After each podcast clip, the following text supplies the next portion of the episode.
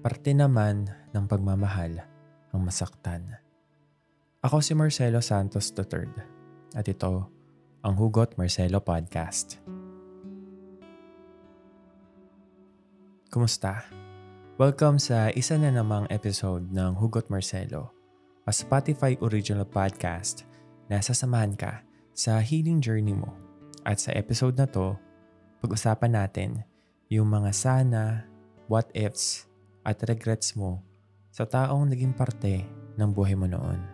Minsan ba naisip mo na baka kaya kayo naghiwalay ay dahil umaasa ka sa tadhana na magkakatotoo ang kapag mahal mo, pakawalan mo.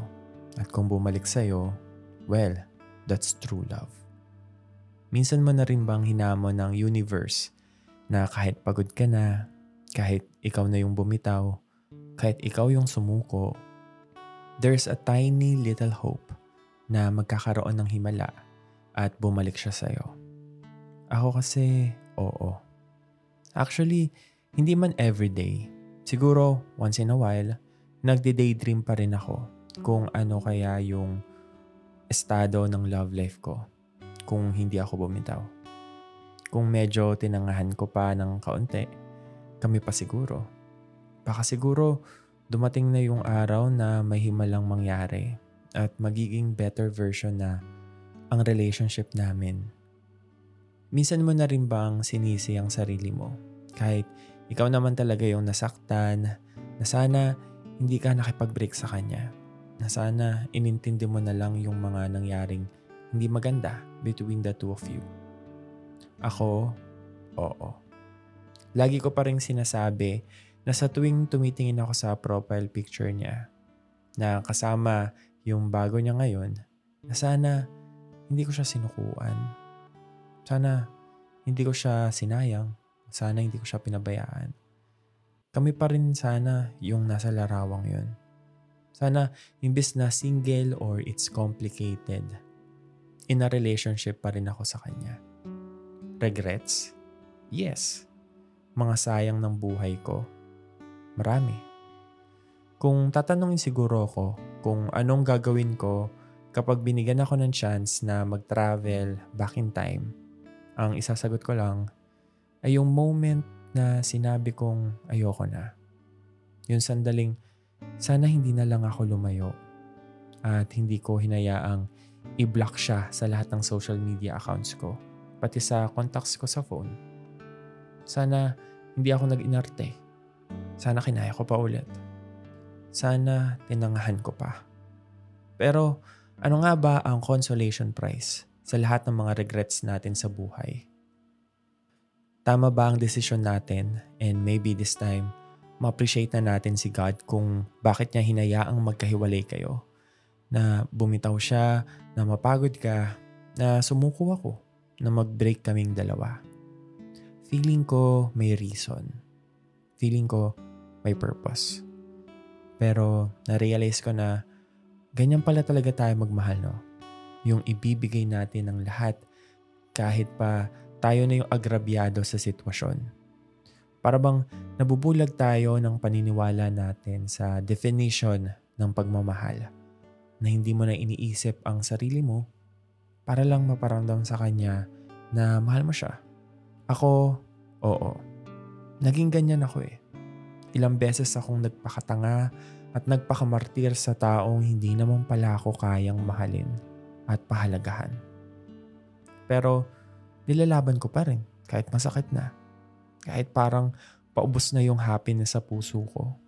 Na dumating na rin yung pagkakataon na pati yung respeto ko sa sarili ko, hindi ko na iniisip. Basta makakapit lang ako sa taong inakala kong kakapit din hanggang dulo. Marami akong regrets sa nakaraan. Hindi rin naman ako perpektong karelasyon. Napakarami ko ring pagkakamali na narealize ko na lang noong wala na siya. Marami rin akong gustong balikan sa nakaraan na sana tama na yung pipiliin kong desisyon.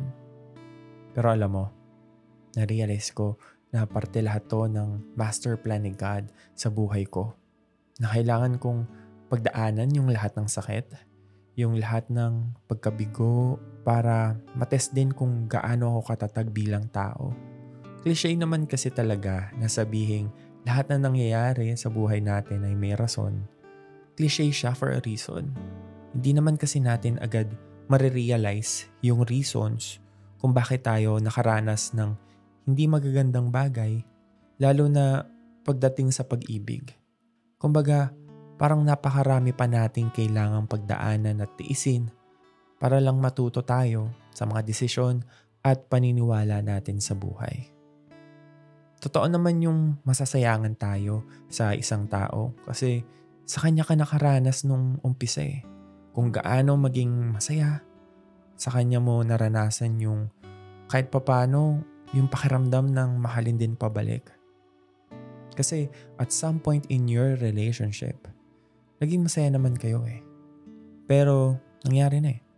Nagkasakitan na, may bumitaw, may nanloko, may sumuko, may napagod.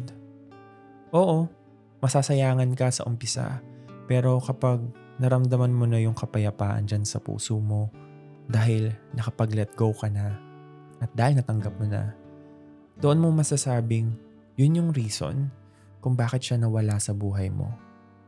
Hindi man maganda yung kinalabasan ng pagsasama ng dalawa. Puro sakit man o matinding kalungkutan. Lagi mo lang isipin na nagmahal ka lang naman eh. At parte ng pagmamahal at hinding hindi maiiwasan ang masaktan. Dito tayo natututo sa kabila ng mga sayang. Dito tayo bumabangon sa kabila ng lahat ng katangahan.